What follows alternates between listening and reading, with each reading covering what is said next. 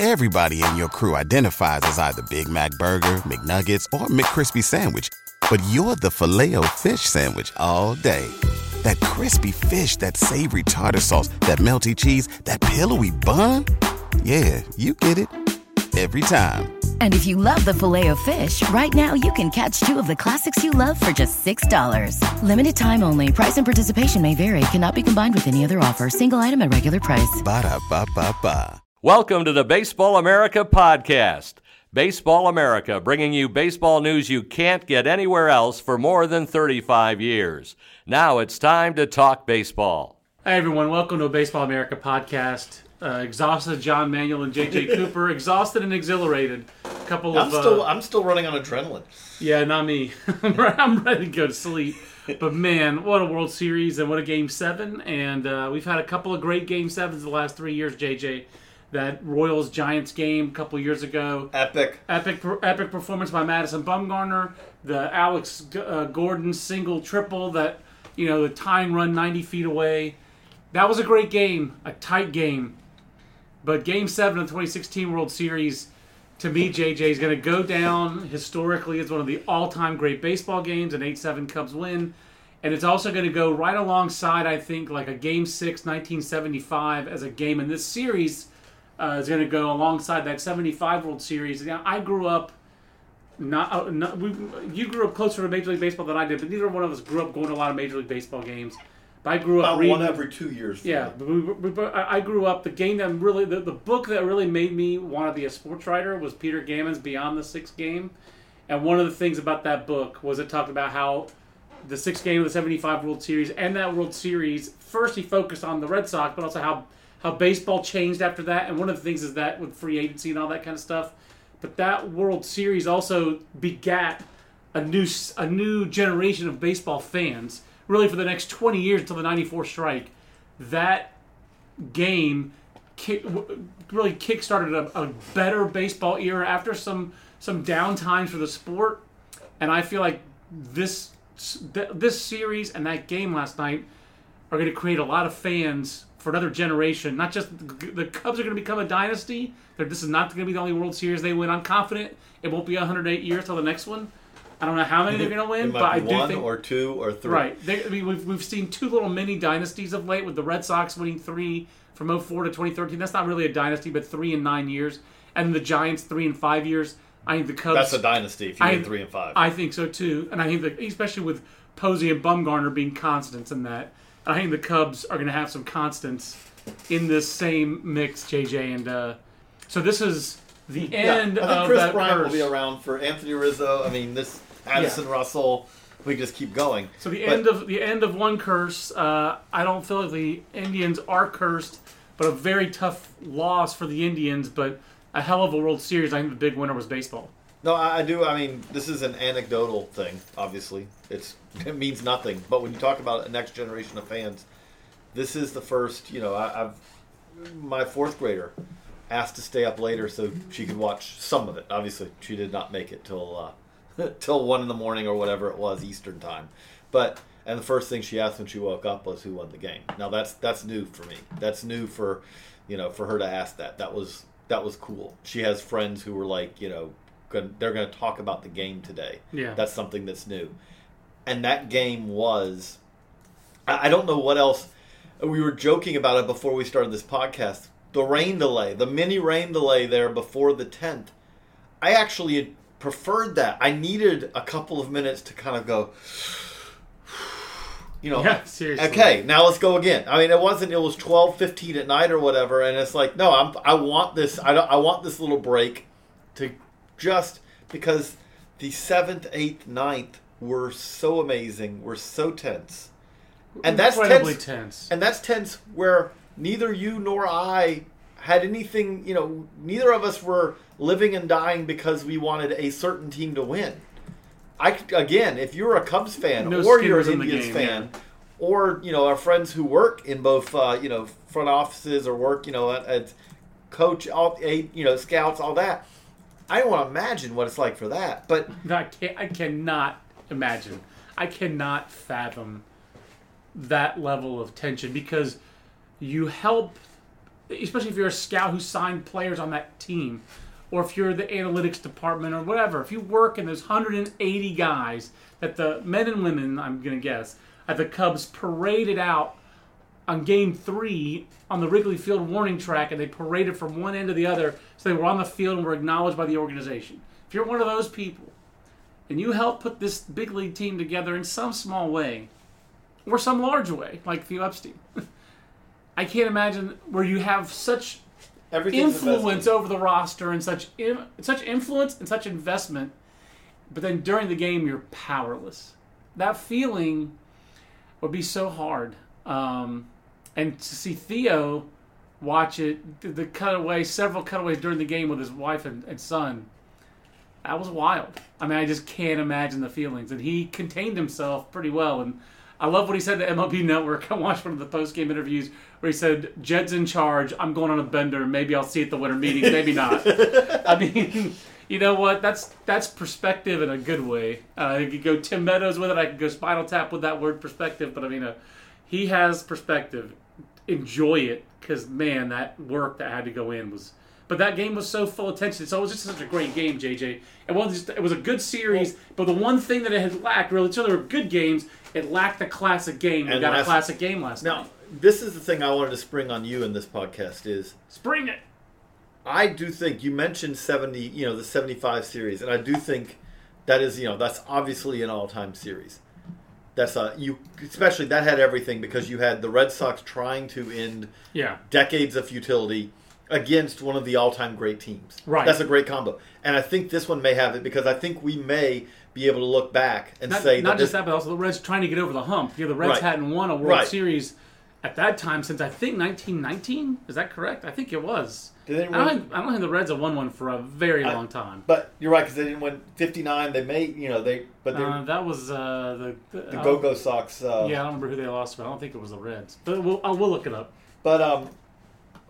But I do think that this Cubs team, when it's all said and done, could end up being one of the all-time great teams. Yes, I would and agree. And so you have a team ending futility, all-time great team, and all-time great game. Right. Because it's a game seven that went extra innings, that had a team coming back from a seemingly near insurmountable lead in the eighth. The Reds had won in nineteen forty forty, and then nineteen nineteen. Yeah. But so, yes, it, I actually had a friend text me this morning about the Indians and and saying that they choked because they were down three games to one, and the, because they were up three one games to one and didn't finish it off. And I'm like, there's no, I can't think of one play or one pitch where the, the Indians Cubs, choked. The Cubs, the Cubs were, were the team in my mind in the first four games that was playing tight, and that was, if anyone could be said to be choking, it was the Cubs, especially their offense. But uh, the Indians did not choke. The Cubs had to beat them, and the Indians. Like, with one last breath, I wow. stab at thee, you know? And even in the tenth. Yes. Even in the tenth, after, you know, they did it. They got it back. And then, okay, then the Cubs take the lead again. They're like, no, no, no, we're not done. And then it's like, oh, wait, oh my we, Martinez Michael is Martinez is up. And you're like, and really are. You're thinking at that point, it's like, there is no good scenario for this for them. That was about the best outcome you could expect for Michael Martinez in some ways, realistically. I know he's just facing right. Mike Montgomery, which is a whole other story. Yeah.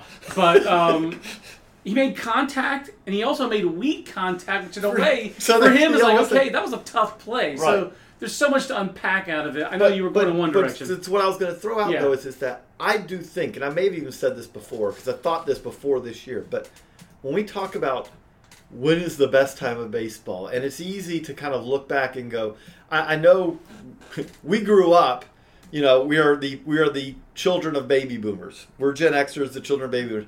And there's always been this nostalgic glow, and there's been a thousand, I do literally mean thousands of books written about how great baseball was in the fifties. Right. When it was Mantle and Mays and all that. The and the thing about it is, is, but the thing about it is, is that I do think that this last fifteen years for the, there and there are problems with baseball and all that, but I do believe that we, the twenty-first century baseball, what we've gotten to witness is the best baseball's ever had. And I say that for one because completely you, agree. When you talk about the fifties, yeah, if you live in if you lived in New York Absolutely. The fifties was the greatest era of baseball because... How you had, can you complain? You had Mays, Mantle, Willie, Mickey, and the Duke. And and they and they won. It was the Yankees winning all the series, and if it wasn't, it was the Dod- you had the Dodgers and you had the Giants. Yeah, but yeah, Jackie if you lived, Robinson, yeah, Monty Irvin, right, great players. But if you lived anywhere else at that time... Yeah.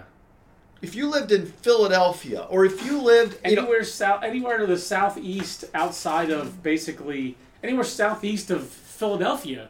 You were pretty much excluded unless you were in the Midwest.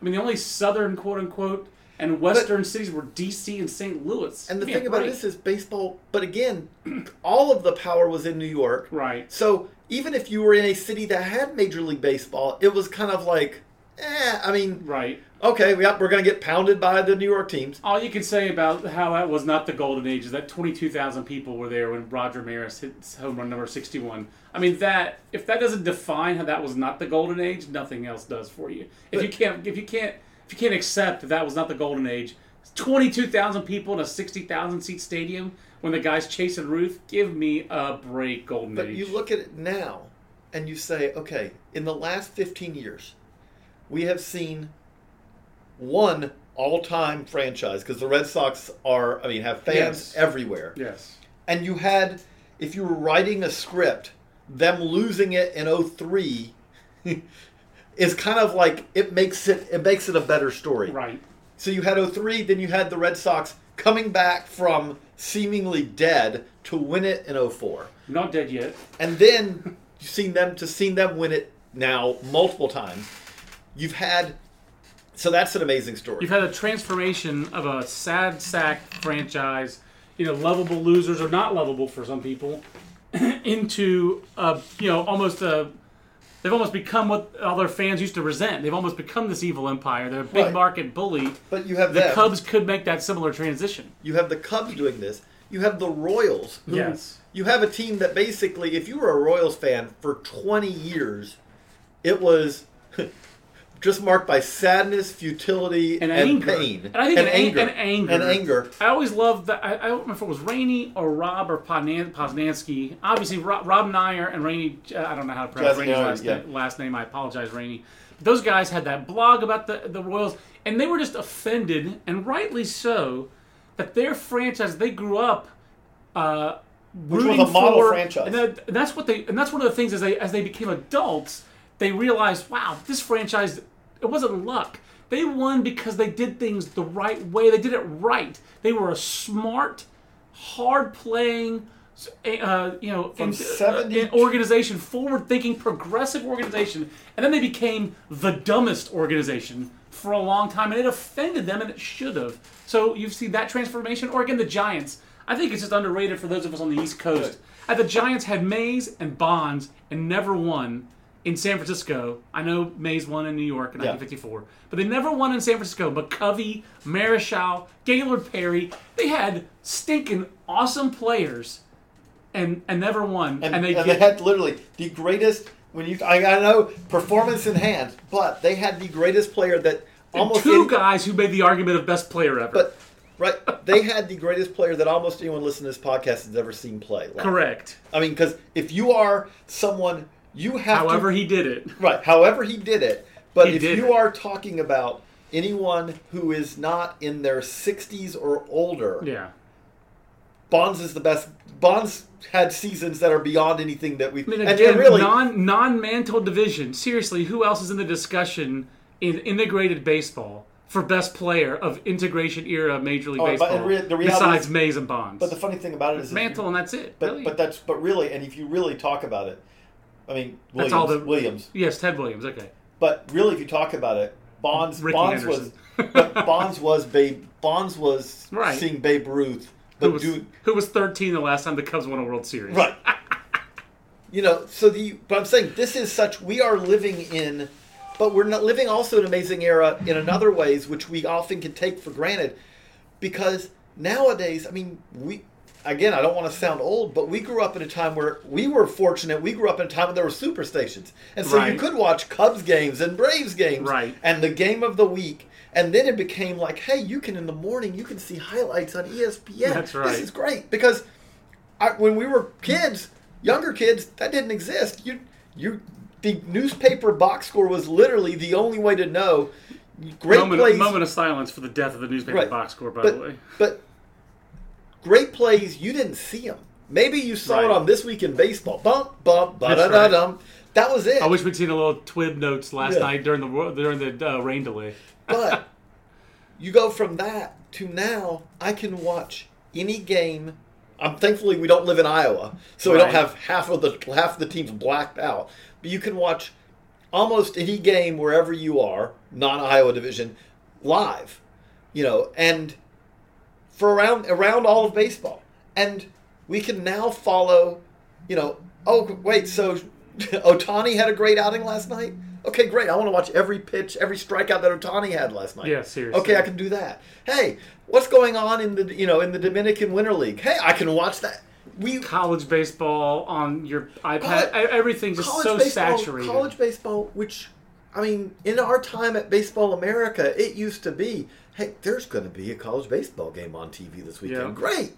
And now it's something where you can watch pretty much again. It there's more baseball now than you can consume, which is an awesome thing.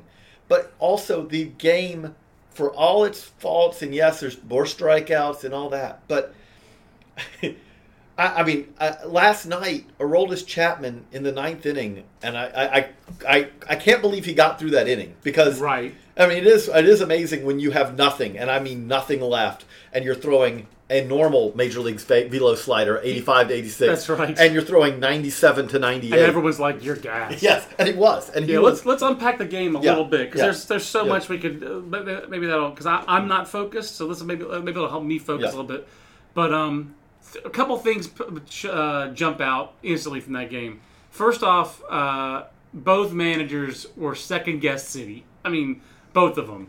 Uh, did you agree that Terry Francona left uh, Corey Kluber in too long? Yes. Okay. I mean, th- there's nothing managerial about that. Andrew Miller was human last night. Andrew Miller right. did not pitch well. Cody Allen was awesome. Right. Cody Allen was awesome. Would you have handled Uh, the, the rain delay differently, or did you feel like they had to bring Brian Shaw back? It was a seventeen-minute rain delay. It wasn't that long. It was like a longer half inning. I, I think they didn't have much of a choice there, partly because this was the point. It It's amazing how that game kept flipping back and forth from the standpoint of who had the pitching advantage. Right. The Cubs had the lead the whole time. So that The that, Cubs had the lead basically the last three games of the series, right, pretty much. Right. But if you look at it like, I, I don't like, so I'll, I'll throw it this way. Do you really, after a seventeen-minute rain delay, are you saying, okay, Trevor Bauer, it's your game? Yeah, that's the question. And the thing is, Trevor Bauer, Trevor Bauer was pretty good last was night. Was pretty good, but he was he pretty good. He got two big outs but, when they needed it. But he one got, of the outs, of course, he, was Jason Hayward. But he got to face the bottom of the lineup. This is true. And one of them was Jason Hayward. It was like, the spin! The spin, the spin is his kryptonite right now. So he swung at one that was like... Because he looks like Superman sometimes. Yes. In the ninth inning, I know it was just a fielder's choice. He hit the ball hard, beat the... There was no throw because Coughlin's yeah. slide... So that's another yeah. part we got back. But stole second. Got, I mean, like, Jason Hayward was almost the hero. Um, but So so I, I think Terry Terry Francona has earned a lot of plaudits um, it, throughout the postseason, so, and he earned them all. Last night, I don't think he or Joe Madden had a perfect game. I think he might have had a better game managerial than Joe Madden. But, J J, he still got left with the game on the line and Michael Martinez at the plate. I mean, I don't, I don't remember when he used Naquin. Uh, he used. Thinking. He could have used Naquin, even though he was. He's had a terrible postseason. But he'd already used. I mean, right? Yeah. I, but he pinch ran.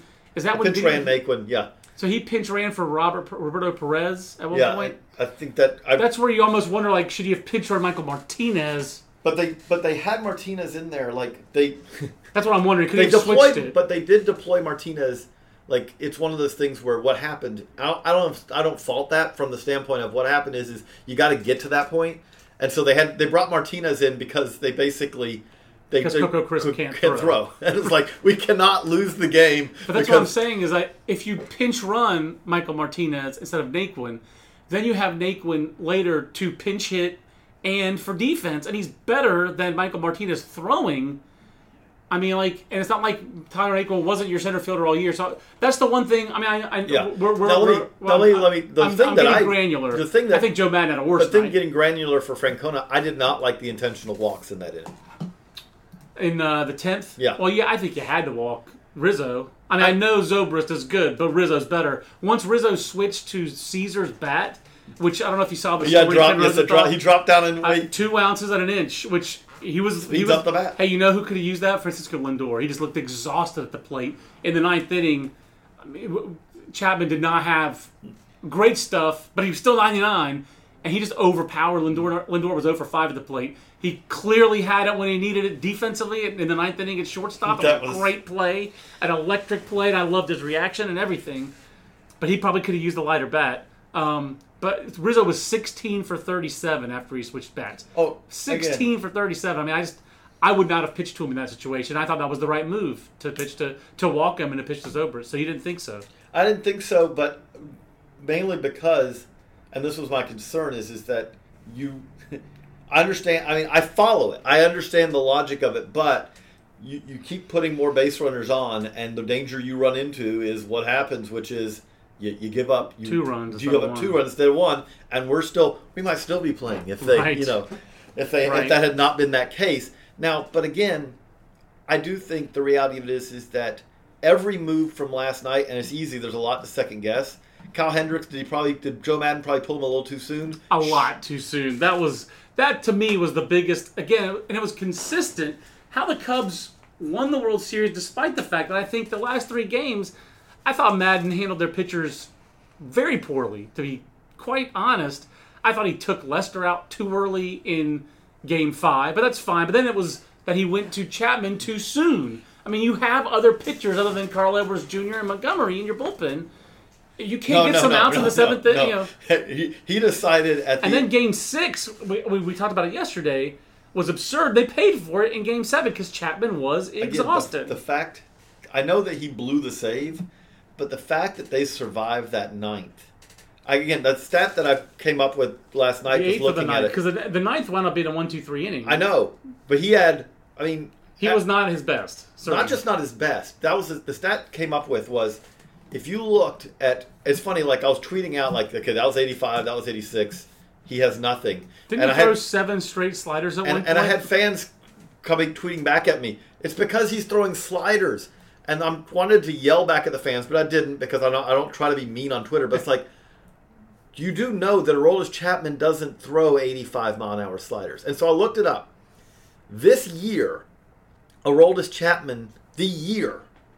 During the regular season, nine hundred seventy-two pitches, he threw twelve that were eighty-five miles an hour or less. Yeah, yeah. Last amazing. night, he threw nine. Yeah, that's just, that's it. Aroldis Chapman threw one pitch during the regular season that was eighty-four miles an hour or less, which was an eighty-four mile an hour slider. Right. Last night, he threw three. He was literally below the level of velo that he showed ever. He was gassed. He was worn out. He was quantifiably... overused. He was right. quantifiably overtaxed. But like it, like, but like Frank Thomas said earlier, it was a big ask. It worked out in spite of the fact that it was didn't work because but, he had a three-run lead in the eighth inning and he gave up a two-run homer to Rajai Davis. Who, by the way, was, again, I loved it. Rajai Davis was, you know, one it, for twenty-five before the last two. If Anthony Rizzo six. dropped down two ounces and an inch. Rajai Davis just choked up on the bat to, like, basically something... Like a two-strike approach by Anthony Rizzo. Right. And he fouled off ninety-nine and one hundred, I think. What's the pitch on the outside corner? Which I think was the only one hundred that he threw. I mean, there. that was... A, he he spoiled mm-hmm. Chapman's best pitches. Mm-hmm. Um, so uh, so the moves that we actually talked about yesterday on the podcast... I mean, it's not like we're geniuses or anything. They're pretty obvious moves. The using Davis instead of Naquin... and using Guyer, although they started Chisenhall, but going to Guyer. Brandon Guyer scored that run. He had a couple hits. Mm-hmm. Brandon Guyer was... He was good. He should have played the whole game. Left-handed pitchers. Left. He should have played the whole game. I mean, he's short swing, uh, good approach. He just, he just should have played more for the for the uh, Indians. I mean, he's not a profile big uh, World Series outfielder, but he was good in this World Series. Hey, he, he, he was he, good in the postseason. He eats up left-handed pitchers at over one thousand O P S against left-handed pitchers this year. Yeah. That's, he, That's did, it. he did exactly that role, and the great thing they knew is is the thing about that game, which was also fascinating, is is because you knew, you knew before the game started, okay, here's the guys we're going to face. Right. you know right. You're going to face Hendricks and Lester and Chapman. Right. And you knew that it was like, we're not. you're not seeing anyone else unless it goes extra. It went extra, and we got Carl Edwards Junior and Mike Montgomery, and you know, but I mean, how not... about how about um, though for for me, Kyle Hendricks. Uh, again, Game Seven, I, I really think they took him out way too early. I totally don't understand. Don't bring in. Le- I'm not going to bring in Lester in a dirty inning. I want it to be a clean inning, and he brought him in, and he bonked. I mean, like you know, he couldn't. He couldn't do. Uh, it was. I mean, that again, was just brutal. I, I you knew. You know better than you do it anyway. That's why that move was so. John Lester is a great pitcher, and a outstanding pitcher. He also is. He has a just, pretty big flaw. Let, let's just put it. He's he's kind of almost like. I mean, he is. He has his quirks. Yeah. And for a guy who needs his... Russell Crowe will play him in the John Lester movie. For, for for a guy who needs his personal catcher, for a guy who, if the ball is hit, D- David Ross knows, I got to go fifty feet to get it. The best part was like, it's almost, he was like uh, he was like Moonlight Graham in, in, at the end of Field of Dreams. Like, if I leave the dirt of the mound, I turn into an old man. It was like, I mean, he could not leave. Like, I'm staying on the mound. The ball's yours. And then the ball's hit back to this should have been double play. And he just kind of like... Ball and glove, I will just throw. I mean, like, it just, I mean, it's. Right. He is a, he and is the, a, so that just what tells you, like, Brandon McCarthy tweeted earlier in the postseason, that's how great of a pitcher he really is. Is that, that he has a screw loose, he can't get past it, and he's still this good. Mm-hmm. That is how good John Lester is, which is really impressive. We could go on. But for, he's flawed. But he's flawed. But pretty big flaw. But with all that. Then after that, John Lester's like, okay, I got this. Yeah, yeah, and he did get it. And after after that inning, he was really good. He's like, he's like, no, you just needed to give me a clean inning. Yeah. And but by the way, I mean, again, David Ross. David Ross is not an all-time great, but David Ross has... I, David Ross has you, one of the... tells you how hard the season is, because he's clearly still capable of being a really good backup catcher. Oh, yeah. But the preparation, just like... David Ortiz is clearly still very well suited to be a great hit? designated hitter. But everything that goes into the preparation and going through the season, that's what makes it, is it has to be so hard. Because look at those two guys still performing at this high level at their age. Or just, again, think about it like a Burley or Dan Heron or these guys who retire because it's just so hard. The offseason, the grind the prep is, the grind. is so hard. It's just the grind is the grind. So. You know, but, um, but okay, I mean, because we do need to wrap this up, because unfortunately we also have to finish an, an issue. Yes. The question I'll pose to you, obviously we know, that they kept talking on the broadcast, like these are two teams who are built to be here multiple times. Right. And when I look at the Cubs, even with the need that they're going to have to, what they're going to have to do is, is they're going to have to keep figuring out, if Kyle Hendricks can be anywhere close to this, again, it's huge. Yes. But... And I would hold on to that guy, because in the two biggest games he had to pitch, Game six L C S, Game seven World Series, again, uh, to quote Tim... The moment Tim, was not too big. That's right, but to quote Tim Corbin, uh, he had a good heartbeat. Mm-hmm. You know, he had a really good heartbeat. So but, I keep him. But John Lester's under contract for a while. But there, that is a team that the rest of the National League knows we are... chasing them, and yep. we're going to chase them for a while. And the Cubs Most still have these, to figure out the homegrown pitching, J J. They but, still have to figure but, out to maintain this. But most of these guys, but they don't even have to, though. They don't have to finish out, figure out homegrown. They went out and got, they can go Something out. It would make it easier. It would make it easier, but they've shown we can acquire the, Mike Montgomery, I will tell you right now, is going to go from being yes. moment of truth guy in the bullpen to, to being rotation key piece. rotation piece next year. I, I agree. It's going to happen. They got him for Dan Vogelbach. And he looks suited to thrive in that role. Honestly, they, he looks primed to be a really good starter. They got him for Dan Vogelbach. They can Hard make trades believe. They can make trades like that every year, and five years from now we can go, wow, that guy's really worked out well in the rotation. As right. Ben tweeted out, Ben Badler for us tweeted out last night, they almost, because Edwards ended up leaving the game, but they almost began and ended the game with the two thousand eleven Rangers draft picks who right. they picked up. I mean, I, just to me, like their their best pitching prospects internally. I haven't started working really besides just some prep work on the Cubs top thirty. Um, but their best pitching prospects are in full season balls, Trevor Clifton. Mm-hmm. They have Rob Zastrizny, mm-hmm. who came to the big leagues late, and I think will probably play the Mike Montgomery role in twenty seventeen as Montgomery moves in the rotation. Mm-hmm. Um, Or he could, you know, they could flip. They could keep Montgomery in the bullpen, and, and Zastrizny could be the starter. I, I think it's more likely Montgomery starts. But then the other guys in the organization, their best arms are short season guys, De La Cruz and Dylan Cease. You know, Dylan Cease is the best young arm, and Oscar De La Cruz is probably the next best guy and is a bigger guy than Cease and has more starter traits, but, to use the Pirates term. So, but those are their. It, it's not a giant. That's there's a reason why they only drafted six position players in the draft this year, but, and that all the rest of the guys are pitchers. They do want and need to develop homegrown pitching. They can do it without it. They can win without it, and they can sustain without it because their homegrown position player core is huge. And J J, their, their what do they do with Schwarber? Player core is not even. So what do they do with Schwarber? Does he play left field? And what happens to Zobrist? They still have one guy too many. I mean, like that's to me. That's the thing is I, I still, they got one guy too many. I still don't know right now. I know, you know, with the knee injury, it does cloud it. But do you really, like, they love versatility. Do you really still try to figure out a way to make Schwarber a twenty-five, thirty game? Like, pick to make pick, him Evan Gattis. Pick him one, even yeah. if it's one pitcher. Five, you know, every fifth day. Kyle he's Hendricks. He's That's behind. The guy he used to catch because right. he had trouble with velocity. Every five, fifth day, you put him behind the plate. He play again, where you're rotating around. That that's a possibility, but I, it's hard to see how you can get rid of that bat. Oh, you cannot. I mean, yeah. I think we saw in the World Series they played four games with Schwarber and three without him. Record with Schwarber line. three and one. Record without him one and two. I mean, there's just no question that that guy is as good as Anthony Rizzo is, and as good as Chris Bryant is, and Addison Russell. You grade out the hit tools on that team. He's got the best hit tool. You grade out the power, he's right there with Rizzo and Bryant for best power. And you just saw the savvy last night with a stolen base. I mean, like, I know he got thrown out at second. That was the night yeah, before. Going trying to extend Trying to extend yeah. one, but that, that's two outs. You're trying to get into scoring position. I know that you have Bryant and Rizzo coming up behind him, but that's what you're supposed to do. To, to take you When you take a risk like that with two outs to get in scoring position, that guy is not just a great hitter, but he's a great baseball player. You just got to find – he's not a well-rounded baseball player, but he's a great baseball player. So if you can if he can be healthy and be your left fielder, to me, he's your left fielder.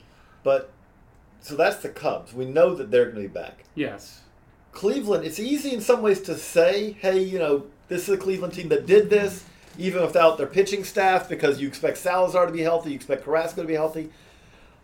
I, they have a they have a better farm system right now than the Cubs do. So they do have more, you know, even after making the trade, the fact that they didn't make the Lucroy trade right. ended up really helping them because it meant that they held on to Mejia and Chet. I mean, they they they, they it, it helped them because it, Greg Allen, there's guys that they kept who are valuable guys who they ended up not needing Lucroy, it would appear. You could I don't think you could say that Jonathan Lucroy would have been the difference. Maybe he would have, but you know, it's hard right. to say. Well, they, they but, kept some prospects and then instead went to go get Andrew Miller. They probably wouldn't have been there. I think postseason-wise, you'd rather have Miller than Lucroy. Right. But, um, but I mean, there, those were two different packages. Right, I, mean, there, I was, understand. There was no one involved, it would appear, that was in... But, but would they have made the Miller deal if they had made the Lucroy deal? I don't know. Well, I, I, I would think you probably would have. That's a lot of prospects. I, I, don't, I don't think they would have. But, what, but I do look at them and say... I don't think the National League, it is like the Cubs are here and everyone is going, okay, we are two steps behind trying to catch them. Yes. In the American. Maybe one, but yes. I mean, they do have to deal with the Dodgers. Right. The Dodgers have as much money or more money than the Cubs. But And they have resources, they have prospects, they have Kershaw, they have Seager. Right. That could be an epic battle for right. the next five years between those two franchises. But you look at the American League.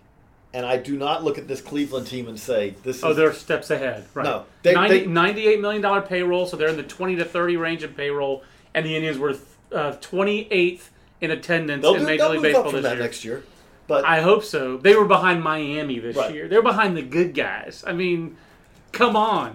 But, so I hope they make a big jump next year. But they have more work to do.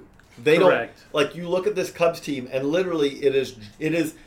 It's almost, it is maintenance. Because as you said, they have too many position players. Right now, even with, you know, you, you can't figure out how to fit everyone in. Right. You look at Cleveland and you say, okay, you really, they need to fix that outfield. Right. Well, you, you, you They look at pieced it together. You look at Cleveland, you're like, okay, you hope Jan Gomes becomes old Jan Gomes again. Mm-hmm. You, you could use that. Mike Napoli's thirty-four thirty-five, and he looked in the World Series. It was not a factor and, offensively and, and in this and series. And they've got an answer maybe long maybe long term, but Bobby Bradley or or or Mejia. I mean, let's be honest, who they're who's or more Carlos athletic, Santana. Or you know, yeah. But yeah, they've got but they have guys coming but They're they're always they're still a year or two. Those are in A ball. Those guys are in high yeah. A. And Bobby Bradley for back to back home run titles in A ball. Strikes out a lot. He strikes out a lot and he hits two thirty. Mm-hmm. I mean, I like him, but, but I don't yeah, love him. But yeah, you can't say okay. Well, he's in, Jason Kipnis is getting close to thirty. He's twenty nine, he, maybe thirty. This is his twenty nine season. But he's cornerstone guy. He is, but for how long? I mean, like the main thing is that they have a core of pitchers, but they saw how fleeting that can be. And they have Lindor, and they have Lindor, and they have uh, Jose Ramirez is twenty. Both those guys are twenty-two, twenty-three, twenty-four years old. And, and they have the key thing about all of this is, is that, hey, the Cubs, Aroldis Chapman did the job that they wanted him to do, and now he hits free agency. They have the Miller. Indians are like, we don't. We have, we have Andrew Miller, and we get to keep him next year. And I mean, this on is, the mound, the Indians are set for the next year or two.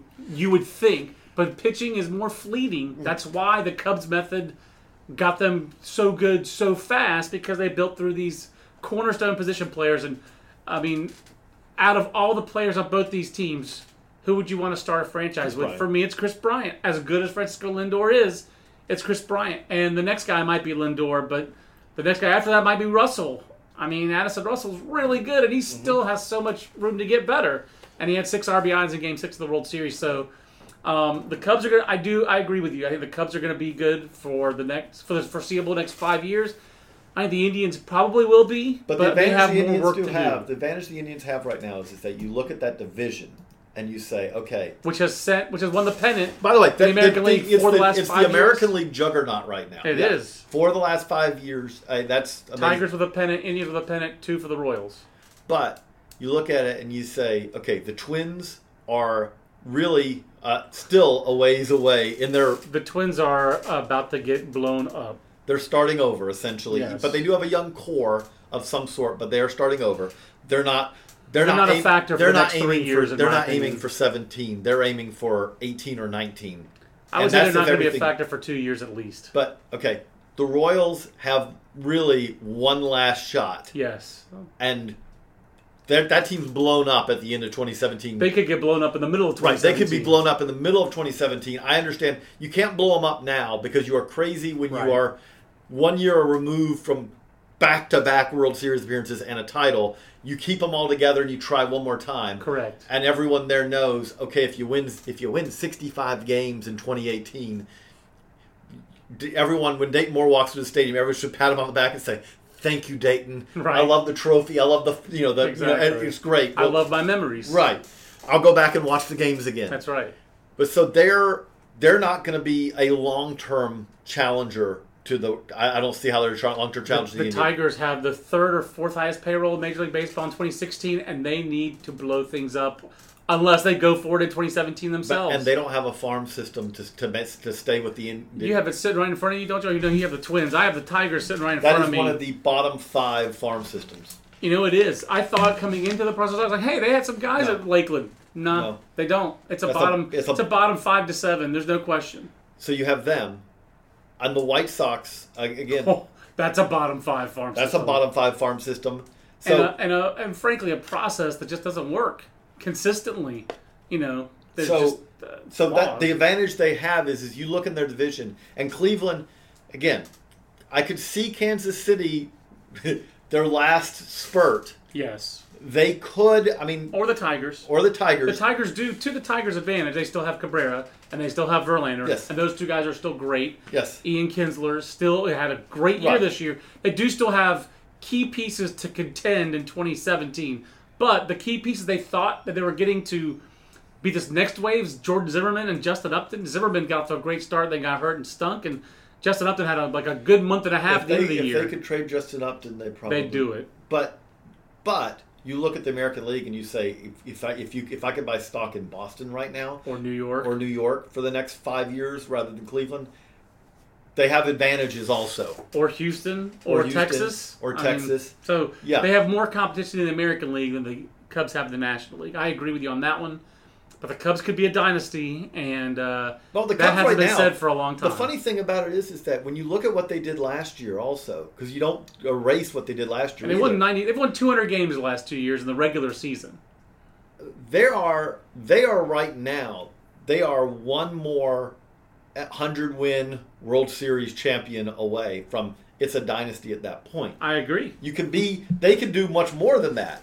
But when you talk about the dynasties, and especially dynasties in the free agency era, you know, again, you talk about... To the, me, we've had two dynasties of the free agency era um, that stick out. Well, I guess, because uh, to me, the Big Red Machine was pre. Yeah. Well, I mean, like, uh, who, who besides the Yankees and the Giants, who's the third? I, I give the Braves... They're, they, are a, they are a flawed dynasty, but...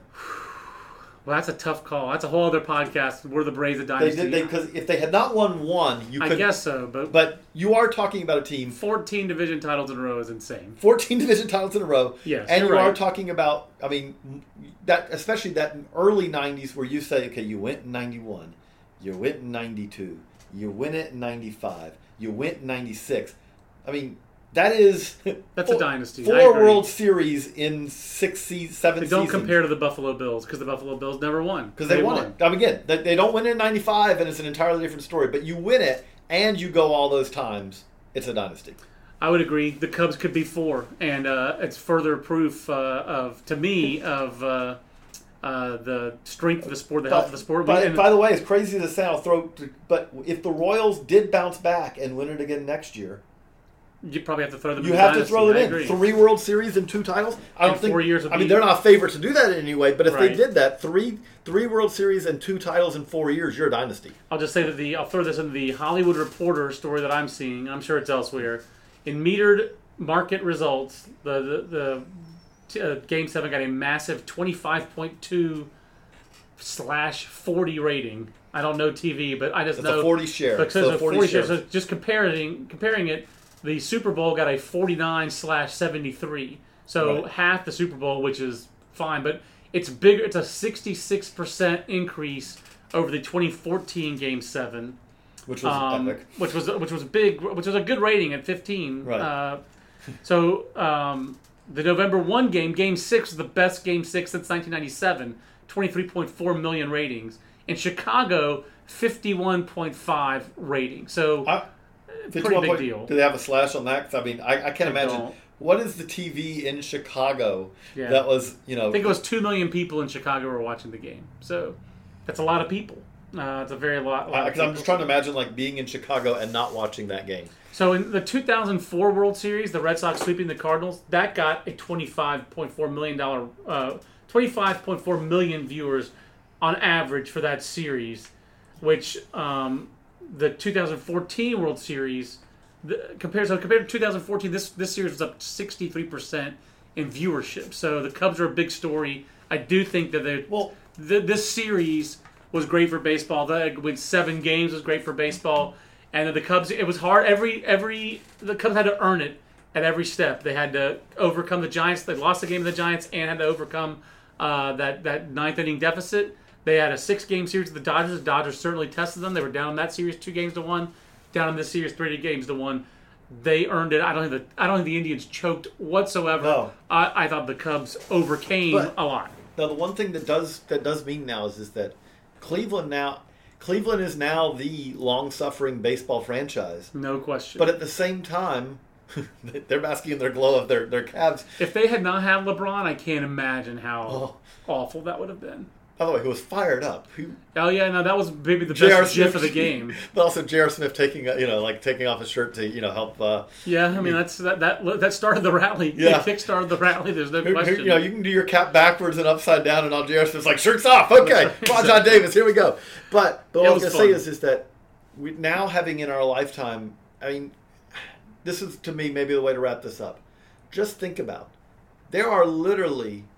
There were generations right. of fans in Boston and Chicago who dreamed their whole life of getting one time to celebrate a world championship. You're and making it, fun of the Cubs and Red Sox droughts. That defined baseball writing for a long time. And a, a long, uh, it was always it was omnipresent. You couldn't talk I, about baseball without talking about what? the Cubs and Red Sox droughts. For some reason, the White Sox drought didn't register, but whatever. But you look at that and... Like, watching last night after, which there were some great commercials afterwards. Watching this morning, I tweeted it out, the Cubs official. Yeah, you know, that like, was good. The one with Eddie Vedder singing? No, the one, yeah, yeah, yeah. But, like, with the going fans and all that yeah. and showing, you know. Everyone listening to this, if you are old enough to remember the Red Sox also, you've witnessed something that literally generations of fans dreamed of and never got to see. Right, right.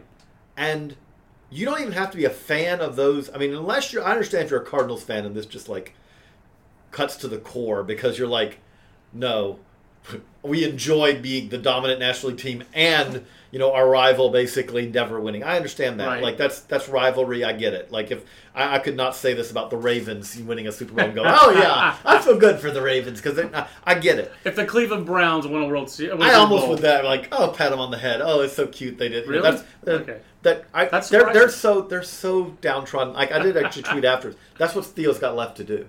The Go next the job Browns. Is, I know Depot's there, already a baseball guy's there, but the next job is Theo. I would say what's next for Theo is to run for president. Right, so. but, but Theo basically goes, you know what, the Browns are the last remaining, like, you know, yes. completely downtrodden franchise. I'm going to take them to it. I'm going to bring it back. But, I like um, Clippers.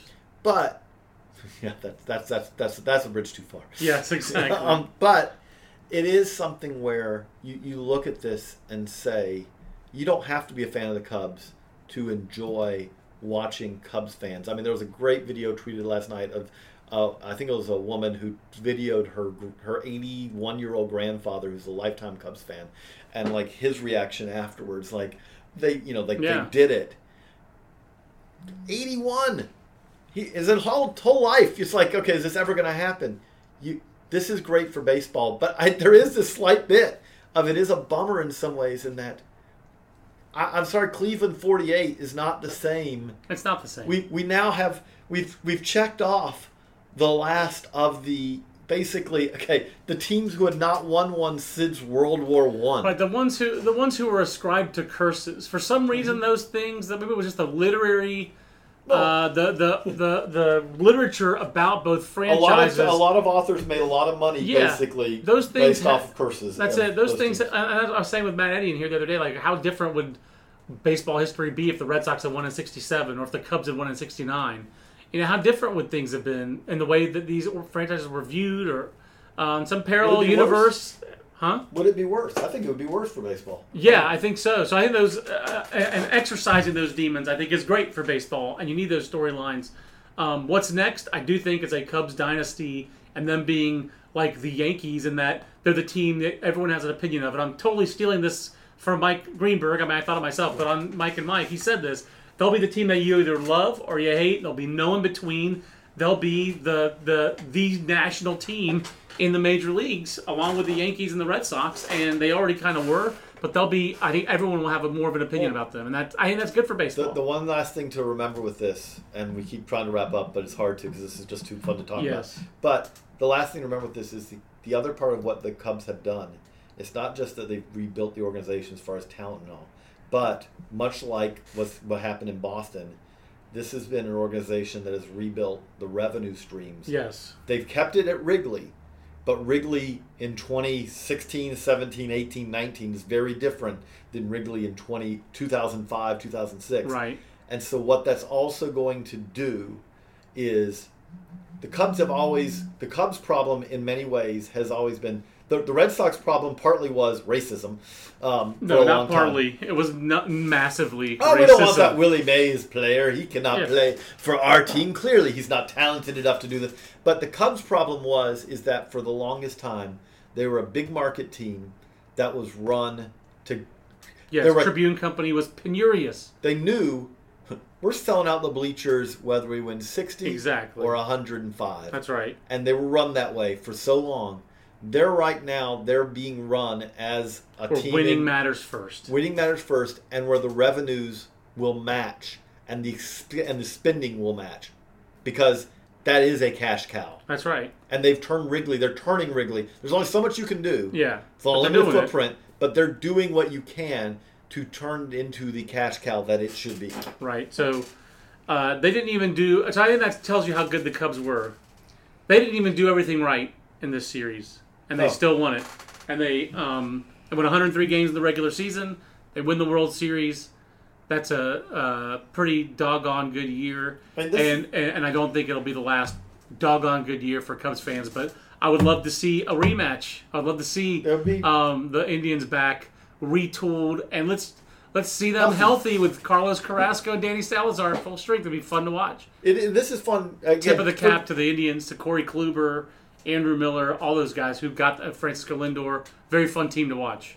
and Baseball America listeners, thank you for going along with yeah. us through this postseason podcast ride. You know, this has been fun doing this every day. We still got to post that eighteen U one. We got to talk A L East top tens. Yeah. We got to talk. That's what A L I think we'll start doing is, is yes. you know, give us your feedback. Tweet it to us at J J Coop thirty-six, at John Manuel B A.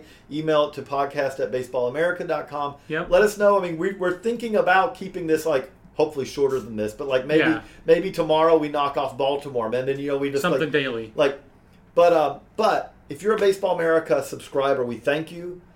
Baseball America reader, this is also great from the standpoint of this is what you saw being built. Like this Cubs team, the Cubs were an all-time epic top one hundred prospects. Yes. We, and we we've wrote been, about that. We've been telling you they were coming. Chris just Bryant, like we told you that the Royals were Chris coming. Chris Bryant, Addison Russell, Javi Baez, Kyle Schwarber. These are all top twenty prospects not that long ago. And the year before the Royals win it, that was an all-time top one hundred team with Eric Hosmer and Mike Moustakas and Will Myers yes. and Danny Duffy and Mike Montgomery, who got right. the save last night and all that. Kinda, kinda. I don't mean, and now we're going into the next offseason, and what we're trying to figure out is, is Is the is this Yankees, you know, is this an all-time... Did, sticker? Thanks you for sticking around. Thank you for subscribing. That's why we do what we do. We appreciate all the feedback, and we enjoy doing this. It's fun to be able to do this and talk about baseball and write about baseball, and thank there, you. There's no question. Um, so thanks. Give us the feedback. Well said, J J, and thank you for uh, talking about it every morning with me, and we hope you guys enjoy it. So we'll be back on the next podcast. For J J Cooper, I'm John Manuel. We'll see you next time. So long, everybody. This concludes our program. Want more in-depth baseball coverage? Be a better fan. Visit baseball america dot com to get more comprehensive baseball coverage. Everybody in your crew identifies as either Big Mac Burger, McNuggets, or McCrispy Sandwich, but you're the Filet-O-Fish Sandwich all day. That crispy fish, that savory tartar sauce, that melty cheese, that pillowy bun... Yeah, you get it. Every time. And if you love the Filet-O-Fish, right now you can catch two of the classics you love for just six dollars. Limited time only. Price and participation may vary. Cannot be combined with any other offer. Single item at regular price. Ba-da-ba-ba-ba.